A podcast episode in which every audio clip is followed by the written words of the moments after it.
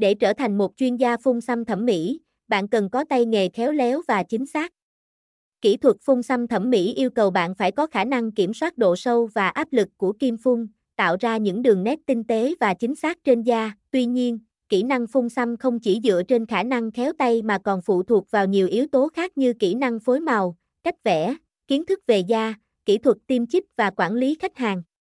Ngoài khả năng khéo tay, bạn cần có sự chuyên nghiệp và tận tâm.